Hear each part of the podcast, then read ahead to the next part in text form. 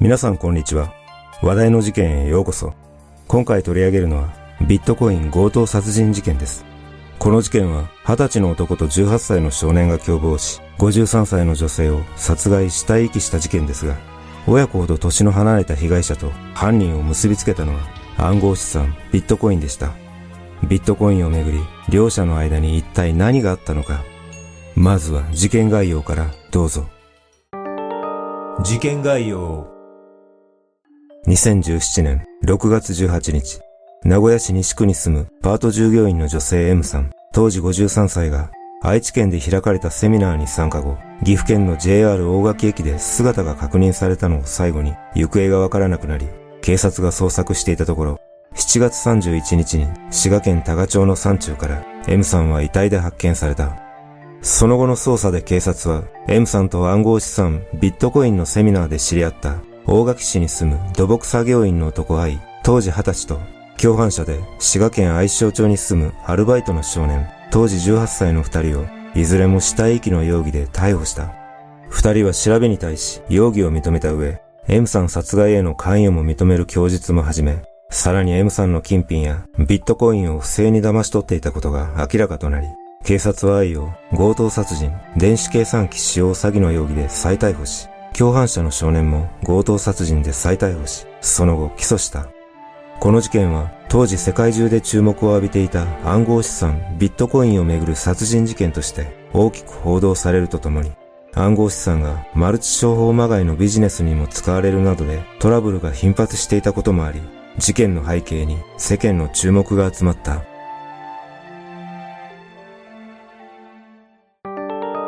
二人の接点。殺害された M さんは事件当時、飲食店のパートをしながら投資事業を手掛けており、ビットコイン関連の投資セミナーを仲間と共に開催するなど精力的に活動していたという。そんな中、逮捕された愛と M さんが知り合ったきっかけは、2017年4月頃、愛が仕事仲間の男性に連れられ、岐阜県内で開かれたビットコインの投資ビジネスセミナーに参加した際、そこで司会をしていた M さんを紹介されたことだった。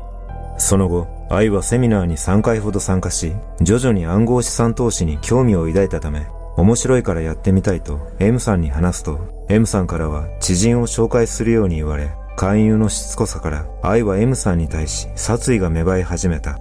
そして愛は6月上旬頃からインターネットで死体埋めるなどの検索を行い、同じ中学校の後輩だった少年に殺したい女がいる。2000万円くらいビットコインを持っている。勧誘がしつこくてムカつく、などと話し、少年に M さん殺害の協力を求めた。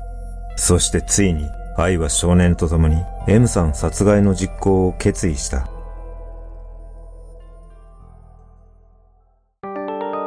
事件の経緯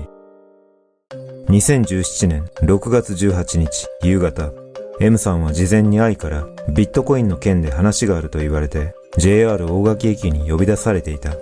M さんは愛知県春日井市で開かれていた化粧品の販売セミナーに参加後、JR 大垣駅に向かい、愛と合流し、愛の車に乗り込んだ。そして愛はビットコインの関心を装って、そのまま少年が住む滋賀県へと向かった。滋賀県内に到着後、愛は車内で M さんにいきなり催涙スプレーをかけて目を見えなくした上で少年を呼び出し車に乗り込ませると人気のない場所に車を移動させ M さんに病院に着いたと嘘をついて車から降ろすと愛と少年は M さんに暴行を加えるなどして車のトランクに押し込み再び車を発進させて走行中の車内で M さんのバッグを物色し始めた。同日午後8時頃愛は車を滋賀県多賀町周辺で停車させると、トランクから M さんを出して地面に倒し、愛が少年にやれと指示すると、少年は M さんに馬乗りになって両手で M さんの首を絞め、さらに USB ケーブルを首に巻きつけるなどして二人で M さんを殺害した。そして愛は事前に準備していたクラフトテープで M さんの顔が見えないように巻きつけ、手足を結束バンドで縛り、用意していたキャリーバッグに M さんの遺体を入れた後、多賀町にある愛の親族が管理する別荘まで運び、別荘脇に M さんの遺体を入れたキャリーバッグを置いて、二人は現場を離れた。その後愛は M さんが持っていた現金5万円と商品券1万1000円分、さらに、スマートフォンやタブレット端末など42点、時価総額6万8000円相当を奪い、商品券は現金化した上、少年に対し報酬を支払った。同月20日、愛は一人で M さんの遺体を遺棄した別荘に向かうと、地面に穴を掘り、M さんの遺体を埋めて遺棄し、その後、M さんから奪ったノートに記載されたパスワードを用いて、M さんのビットコイン用の口座に不正ログインし、ビットコインを自身の口座に移して換金し、約35万円を手にした。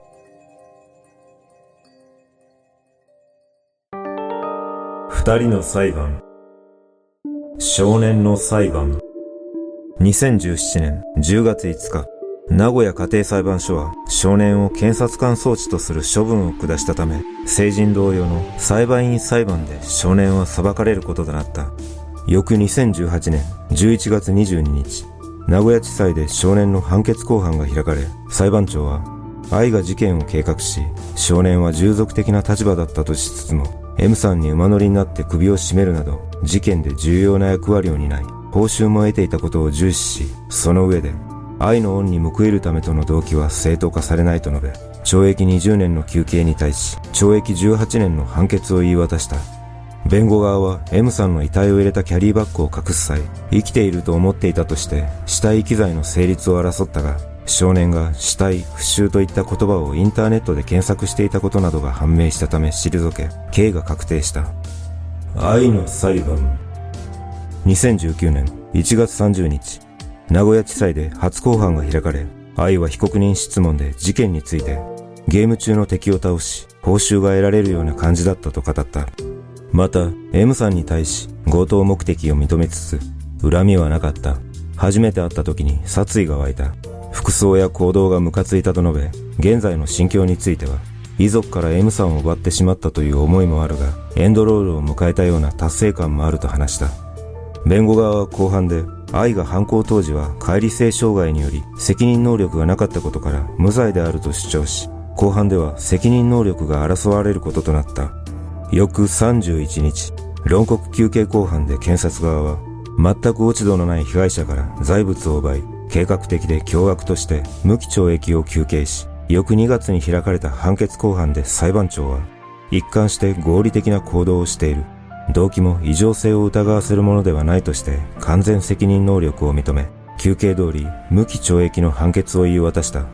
その後、弁護側は判決を不服として控訴したが、上告は全て棄却され、愛の無期懲役の判決が確定したことで、事件は終わりを迎えた。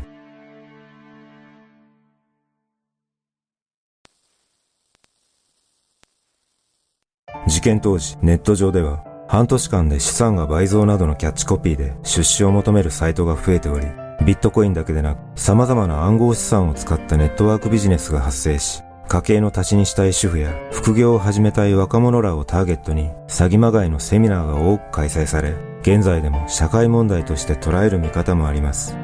実際、出資金の返還に応じないなどのトラブルも頻発したほか、他人に口座開設を任せたため暗証番号を知られビットコインが奪われる被害も多発しこうした暗号資産に絡んだ国民生活センターへの相談件数は2014年度が194件2015年度が440件2016年度が634件と年々増加の傾向をたどっています。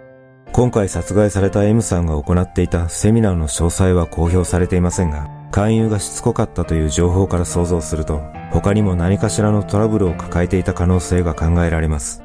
この事件は愛の殺害動機が服装や行動がムカついたとあまりにも短絡的に語られているため、真相は別の原因があるのではないかとも感じますが、ゲーム感覚で人間を殺害するという異常性から鑑みると、やはりサイコパス的な要素を最初から持ち合わせていたのかもしれません。